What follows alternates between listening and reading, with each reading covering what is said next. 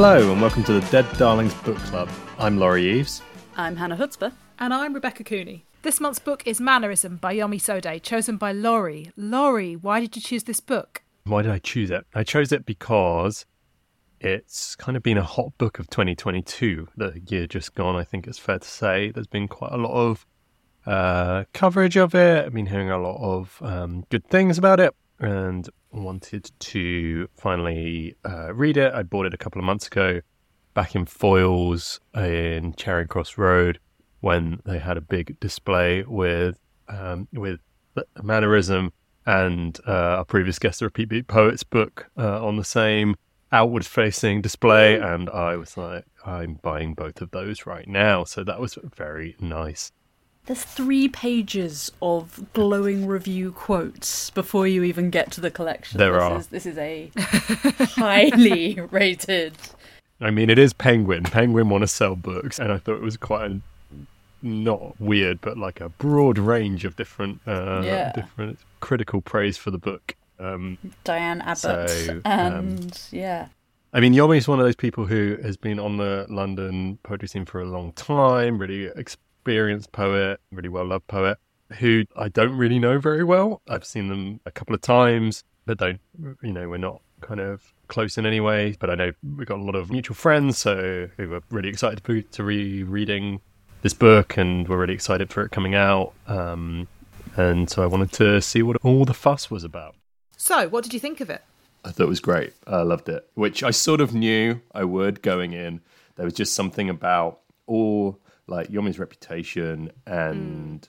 all the people who've spoken well of the book that I respect and admire the opinions of, which doesn't always mean I'm going to love it, but when you see that, it does give you confidence and just, I don't know, like Yomi's been going for such a long time in the London poetry world that you know that this is a book that's going to have been crafted with care and taken the time to really be the book that he wants it to be. And I think it, to me, feels like a piece of work that's been put out with intent. And I think the time and the patience that's been spent on the book really shows. Brilliant, just on a title Manorism with the spell M A N O R I S M is this immediate conflation of like mannerism as in mannerist art, like in the kind of old artistic canon, but mixing that with, you know, the ideas of the manner, mixing that with the idea of, you know, urban kind of life, particularly, you know, his experience as a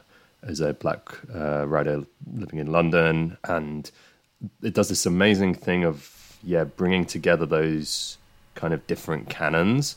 And I love how like ma- so it talks a lot about how mannerist art kind of explores ideas of like light and dark and chiaroscuro, but uses those ideas to explore very modern themes of of, of racism, of kind of things like police brutality and and family. And I love how it's mixing all these different ideas together. I really think it's interesting. So it has this thread kind of running through it about uh, Caravaggio, the artist. That was really interesting.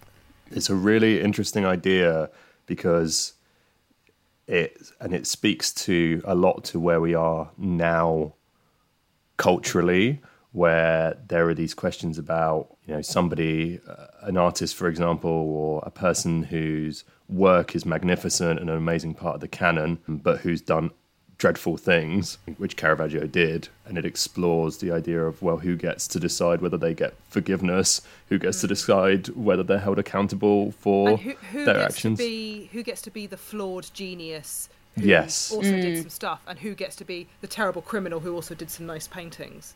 Yeah, exactly, and Yeah. and specifically where where race plays into Yeah. that Yeah. is you know hugely important in the book and what it's exploring, and that's just on the as a total what is this book doing level. There's just so many interesting individual pieces in the book. Yeah, I fold down corners of pages where there's a bit I want to talk about, and basically the whole middle of this. Like, there's more folded down corners than not. We um, apologise to any of our listeners who may have been disturbed by that. I, I have no opinions either way on dog earring books, but I know it does upset some people, so I do apologise profusely for that. Yeah. Sorry. I also I also tend to write in them when I like something that I like. I kind of just highlight it. But go on, Hannah. Yeah, I think carrying on from what you said, Laurie, the Caravaggio theme is really, really interesting. I especially like the one about I did know was like weird historical fact that Caravaggio had fought and I think killed a waiter, or at least fought and wounded a waiter. Over I've some wounded a waiter. wounded a waiter uh, over a, a perceived slight about whether the artichokes were cooked in butter or olive oil and that is, you know a weird historical fact and i'm not sure how it Mm-hmm. I've heard you know, that as well. was yeah. it QI? Maybe I, I heard don't that know in how the I book learned again. I can't remember. but then but then yeah yomi brings it straight back to an example he has of being at a restaurant with his girlfriend where Hmm. the moment they've ordered the waiter brings out the card payment machine for him before the food's arrived yeah. and and yeah i hadn't really clocked the historical thing for what it was until the like yeah no i know what it's like to be treated like shit in a restaurant and how that makes you really viscerally upset like and the the kind of yeah i I feel like I have a better understanding of Caravaggio because of this book, but that's not the main thing that's interesting about this book. I, I suddenly remembered that I did a couple of years ago. I was in Malta and went to the because it was obviously the so Caravaggio after the incident with the waiter, he then murdered somebody else like in a duel and fled Italy and ended up in Malta. The and Knights of St John took him in, and I've been to the big cathedral there that they have, and they have loads of Caravaggios dotted around because they're sort of like, Yeah. oh yeah, he was here, so we just had him do some nice paintings Yeah. for us, aren't we lucky? And I completely forgot about that until it sort of mentioned St John's, and I was like, oh yeah, That's Yeah, that's this how is it got there. Caravaggio. He was they were aiding Yeah. and abetting a criminal. Um, Yeah, they're just like, oh well, while you're here, do us some nice work. But you're right, Hannah. It's really interesting that particular, like, for example, that that image uh, or that moment that Yomi's exploring and the juxtaposition between the two, like this feeling of Caravaggio can literally kill someone and get away with it, but m- but me, uh, you know, as a Can't order um, food without like, suspicion. Yeah, like, Yeah. and if he were to kick off about it in the moment, like, you know that he wouldn't be treated like a flawed genius. Like, hmm. that's And that the bar is so much lower that even kind of his girlfriends go, like even just saying, sorry, did you ask the other couple if they were going to pay? Yeah. It's sort of like, don't make a scene, don't do Yeah, it. yeah, Yeah. The bar is so low for what's perceived as kicking off compared Yeah. to, yeah. I think one of the things I really enjoy about this particular collection is that it's got these high level ideas, but hmm. also at the same time, a lot of the poems are here's a moment that happened, here's a thing that happened to me, hmm. and it's made me think about this, and that's hmm. in a lot of ways. My my wife's teaching kids about poetry at the minute at school, and a way that she's used to describe it to, to get them into poetry is to describe this idea that poetry is often a moment that kind of is a window to something else. And I think this collection does that really well. I love, there's a poem in it called A Green Tweed Coat in particular, where basically the narrator's at work and there's been a green coat just like left on the floor, and everybody in the in the office keeps kind of seeing the coat but walking around it or seeing the coat and kind of stepping over it or being like oh someone really ought to do something about that coat but nobody will touch the coat nobody will move the coat and it leads in the poem onto this you know meditation of like how of, it becomes really political suddenly and um uh, the the poem says stuff like you know you should you should see color you should always see color you should be seeing the coat on the floor. And you know it it kind of goes into this idea of of uh, him hi the relationship between the green coat and, and him and it ends up with this beautiful line about it says if this were not my job and if they did not know my name or the fact I like builder's tea on a Monday morning if they did not know about the length of my service the skill set that got me this job my approachability and work ethic would I be lying next to this green tweed, green tweed coat on the floor fighting to be visible? It's brilliant. It's just hmm. so clever and and using this very small moment that's happened to explore much bigger themes. I think it moves hmm. very well and, and, and like really beautifully between the kind of the personal, the political, the hmm. kind of the historical, the academic almost. Mm. There are mm. moments in Yeah, this where it feels like there's an academic essay, but it's always a very Yeah. sort of chatty, but then also very beautiful language as well. And it's it's a mm. lot of stuff, and it's walking a really delicate tightrope. And I, I actually sort of found myself certain bits of it. I found myself thinking of you know when we did the Michael Rosen collection, and there were a few of those poems where we were going. This feels like an article he wrote for the Guardian, a comment piece he wrote for the Guardian, where he's just pressed, pressed return a few times Yeah. and then called it a poem. Whereas this felt like a poem that was like also a a comment I guess it a could- statement of yeah. fact. Like, do you know what I mean? Like a manifesto, a statement of position Mm. in a way that was really incredibly eloquent and really like it, that could that could sound awful. That could sound like I'm saying, "Oh God," because I, I don't. No, no, it works really well. ones. Whereas this does work really well, but I would also go, well, this is a beautifully written comment piece, you know. You know, particularly the when he's talking about the news stuff. So he talks about the Alex Mann, who was the guy that was pulled out at Glastonbury. Um, Oh yeah, yeah, that's yeah. really interesting. It's such a good poem. He does one about Alex Mann, who was the 15 year old who was pulled out in front of the crowd at Glastonbury during a set. And basically, the, the artist Dave asked him to rap AJ Tracey's, a piece of AJ Tracey's Verse, because he wasn't the verse, because he wasn't there. And everybody kind of went, oh, this is going to be bad. And he was really good. And the nation fell Mm-hmm. in love with him and it went viral and all this sort of thing. And he's treated like a kind of uh, almost like a hero or a wow, what a Yes. Amazing thing that this this guy was pulled out of the crowd and he rapped really well and he's white. And like when they ask him on live TV how he's doing, he says he's quote fucking buzzing and swearing on live TV. Yeah. Fine. Whereas AJ Tracey, Yeah, AJ Tracey, who actually wrote the original verse, is then kind of questioned about, well, don't you think this is, you know, influencing the youth poorly? Is this, this Is the lyrics appropriate? gangs? Yeah. yeah. Um, and like I said, that could, like this piece, I actually think you could present it as a comic piece pretty well. Yeah. It's a beautifully written poem too. Do you know, like Yeah. it works, and I, I think that's hmm. all the way through. He's just threading between who, how he's talking to you. What register he's using, what point, but there's a point to it, but there's also really beautiful poetry and really heartbreaking Yeah. breaking moments as well. There's Yeah. some a lot of the poems are quite sort of prosy in the way that Mm. they're hmm. presented on the page. Hmm. Not actually that one you're talking about, Rebecca. I think that does some really interesting stuff, actually physically juxtaposing Yeah. the text on the page. Well, I think that's the one um, that's got the tweets where they actually the tweets are the bits that look so he kind of he, he's talking about sort of what happened and then some of the tweets he read and sort of then Stormzy afterwards was interviewed and said that Britain was hmm. racist and he Yeah. quotes the tweets and the tweets are laid out like poems and actually the rest of it is Yeah. laid out like prose which I just Yeah. thought is, is brilliant. Mm. Yeah, and all those different threads you've been pulling on as well, you know, and it's not just historical, personal, political. There's even like or artistic, or the kind of the artistic canon. Like it's pulling on like biology. The the whole first part of the book. It's in, oh, I yeah. think it's is it four or five parts. It's Yeah. four parts. Like the first part is called, and I'm going to probably mispronounce it, Anethia. Yeah, like I this this is one of my absolute standouts from the book, which is that Anethia toxin is I believe it's similar to or like related to adrenaline, but it's set out with these little subheadings like an academic essay or something. Anethia in relation to power, racism and police, Anethia in relation to white people. But that like recent oh god, I'm go- I'm just going to read a whole a short Yeah, yeah, passage because recent high profile deaths in the UK and US have prompted an increased study into the hypothesis that anaphia is produced in the body when black people are confronted by law enforcement and white people bearing firearms.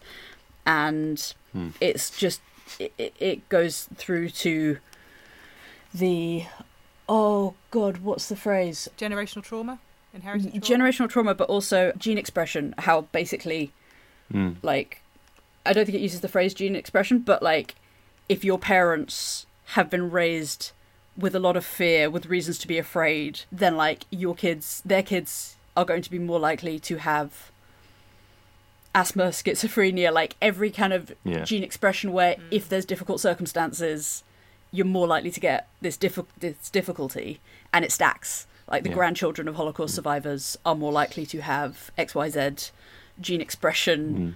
of stress and bad shit in the bloodstream because of environmental stuff. And it, Yeah. it and, it's and the point he's kind of making with beautifully- Anethia is that it's this, like you said, it's related to adrenaline, but that the build up in the body or kind of you know what gets left over in the body can lead to problems in old age and can lead to effectively a poisoning, a toxin in the in the body in old age, mm-hmm. Yeah. which is more prevalent in black people than it is in white people. Hence this I kind th- of Yeah. I think also that there is a obviously like a a level of what's still what's quite the right word? Maybe curious skepticism around that around Mm. the the Anifia thread, thread in the book. Like Yeah. Mm. you know the bit that you just read out, Hannah. Like anybody's good body is going to produce a to- produce different hormones and toxins if somebody is pointing a gun at them if the police Yeah, are, but if you're a racialized minority the, the, the idea UK, that the It's idea to that happen it's a lot, or a lot more often. Yeah.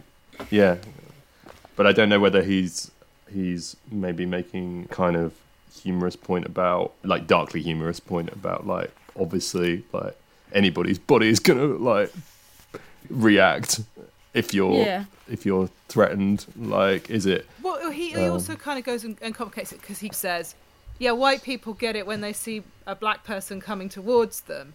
And there's a bit of a snide kind of like, it, it oh, uh, you know, we're acknowledging what's going on with the biology, but also like, yeah, it's. You think this is equivalent? Like, what oh, the so fuck? it's the same. It's, it's Mm, yeah, yeah, yeah, yes, yeah. That that that vibe is going like it's yeah. yeah. Yeah, and the one straight isn't it? after that is PC Joshua Savage pulls Leon Fontana over for a routine check, which is Hmm. rewatching The Wire after the deaths of Mark Duggan and Michael Brown. And I think there is a, a cultural reckoning happening at the moment, culture wide, let alone if you're a racialized minority and you have a lot more lived experience of this, but of cop based TV and looking back at what was a normal plot point normal or what was a hmm. not not a huge plot point in TV from not that long ago and going whoa wait wait a minute Yeah, because I've only seen the first two seasons of The Wire, but it's in the first season. The character that he's talking about, the police officer, effectively hmm. blinds a black child in one eye by mm-hmm. pistol whipping him, and kind of the the black captain kind of covers it up a little bit, but it's not hmm. seen as like it, it's not central to the plot. It's kind of mm-hmm. this is how things are. and It's a bit grim. And my flatmate at the time, when I was watching it, had seen the whole thing, and she went, "Oh yeah, yeah, hmm. no, I love that character." And I was like, "The guy that just blinded somebody," and I think he does go on to get a redemption arc, and people are really fond of that mm-hmm. character. And I'm just like, "I'm sorry, fucking what?" It's What? interesting, The Wire. I- uh, If you ever watch the rest of it, series four in particular is incredible. It's probably my favorite single series of any TV show. The the The Wire series four is fantastic, and it's interesting be- going into the stuff you've just said, Rebecca. Like all the characters sort of start in one place, and you're like, okay, that one's that one's a good little boy. That one's like a bit troubled, and by the end of the series, everybody's switched places, and everybody who you think is going to be in one position ends up in another. Yeah. I mean, I feel there's a whole chunk of this but we haven't talked about, which is is the the kind of the death of his great aunt from cancer, and kind of this, and the, the, the, also what is going on. This book is about black masculinity, and you know, in Britain, black yeah, and family, and black immigrant family, and black immigrant masculinity in a way that is just incredibly beautifully handled and quite direct. There's lots of just again, there are moments where he just feels like he's talking to you know somebody might say this to you over a cup of tea in a conversation, like I should have been there for you and I wasn't. And that whole thread is so beautiful and doesn't sit weirdly with the the No. political stuff that's going on. It's very the personal is political, and mm. it just it's just there, and it's yeah. I know that whole thread is almost like a, a play or a radio play or something mm. Yeah, in like the way it's- that it's written. Yeah that is a se- a narrative sequence It's just very very beautiful. So no, I I I love this book, and I think I would thoroughly recommend it. Cool. Hannah? yeah definitely Hannah's just nodding and looking like stunned. like necessary reading as well as fucking good yeah. and I think a very different style of poetry book to a lot of you know that, that, that he is really playing with form in a way that's really Mm. interesting and yeah that there there is definitely like a it's one of those kind of it's also good for your writing to read this sort of stuff do you know what I mean Oh yeah, Like we've that. got yeah. sestinas, we've got sonnets, we've got different There's a formal guzzle- stuff going on. how in do you it. say that guzzle, one? guzzle. guzzle Yeah. okay that is how you say And it. It's literally guzzle like, as in guzzling some food. Yeah. And that it is switching between how him and his friends talk like out and about in London. There's bits of like Yoruba. I had to look up a few things, a few words, but it was fucking worth it. And then this like quite high Hmm. classical. Yeah, it's it it blends everything beautifully and really, yeah, thoroughly recommend. Yeah, it's a wonderful book. Actually, we decided on this book before the T.S. Eliot Prize was announced, Ala. and we have a track history of picking a book that win that goes on to win the T.S. Eliot Prize. Sadly, ah. it's not. It's not really sadly. It's sadly for us. time. Manorism, as of the last few days, did not win the T.S. Eliot Prize, though it was shortlisted. Uh, it was actually won by Anthony Joseph for Sonnets for Albert, which I haven't read yet, but maybe we will do on a future episode to catch up on. Yes, indeed. So that's Manorism. It's out now on Penguin Poetry and it's by Yomi Shode. And we all thoroughly not only recommend it, but I think we would say we probably implore you to read it. It's fantastic. Yeah, I'm not above a bit of imploring. Implore you.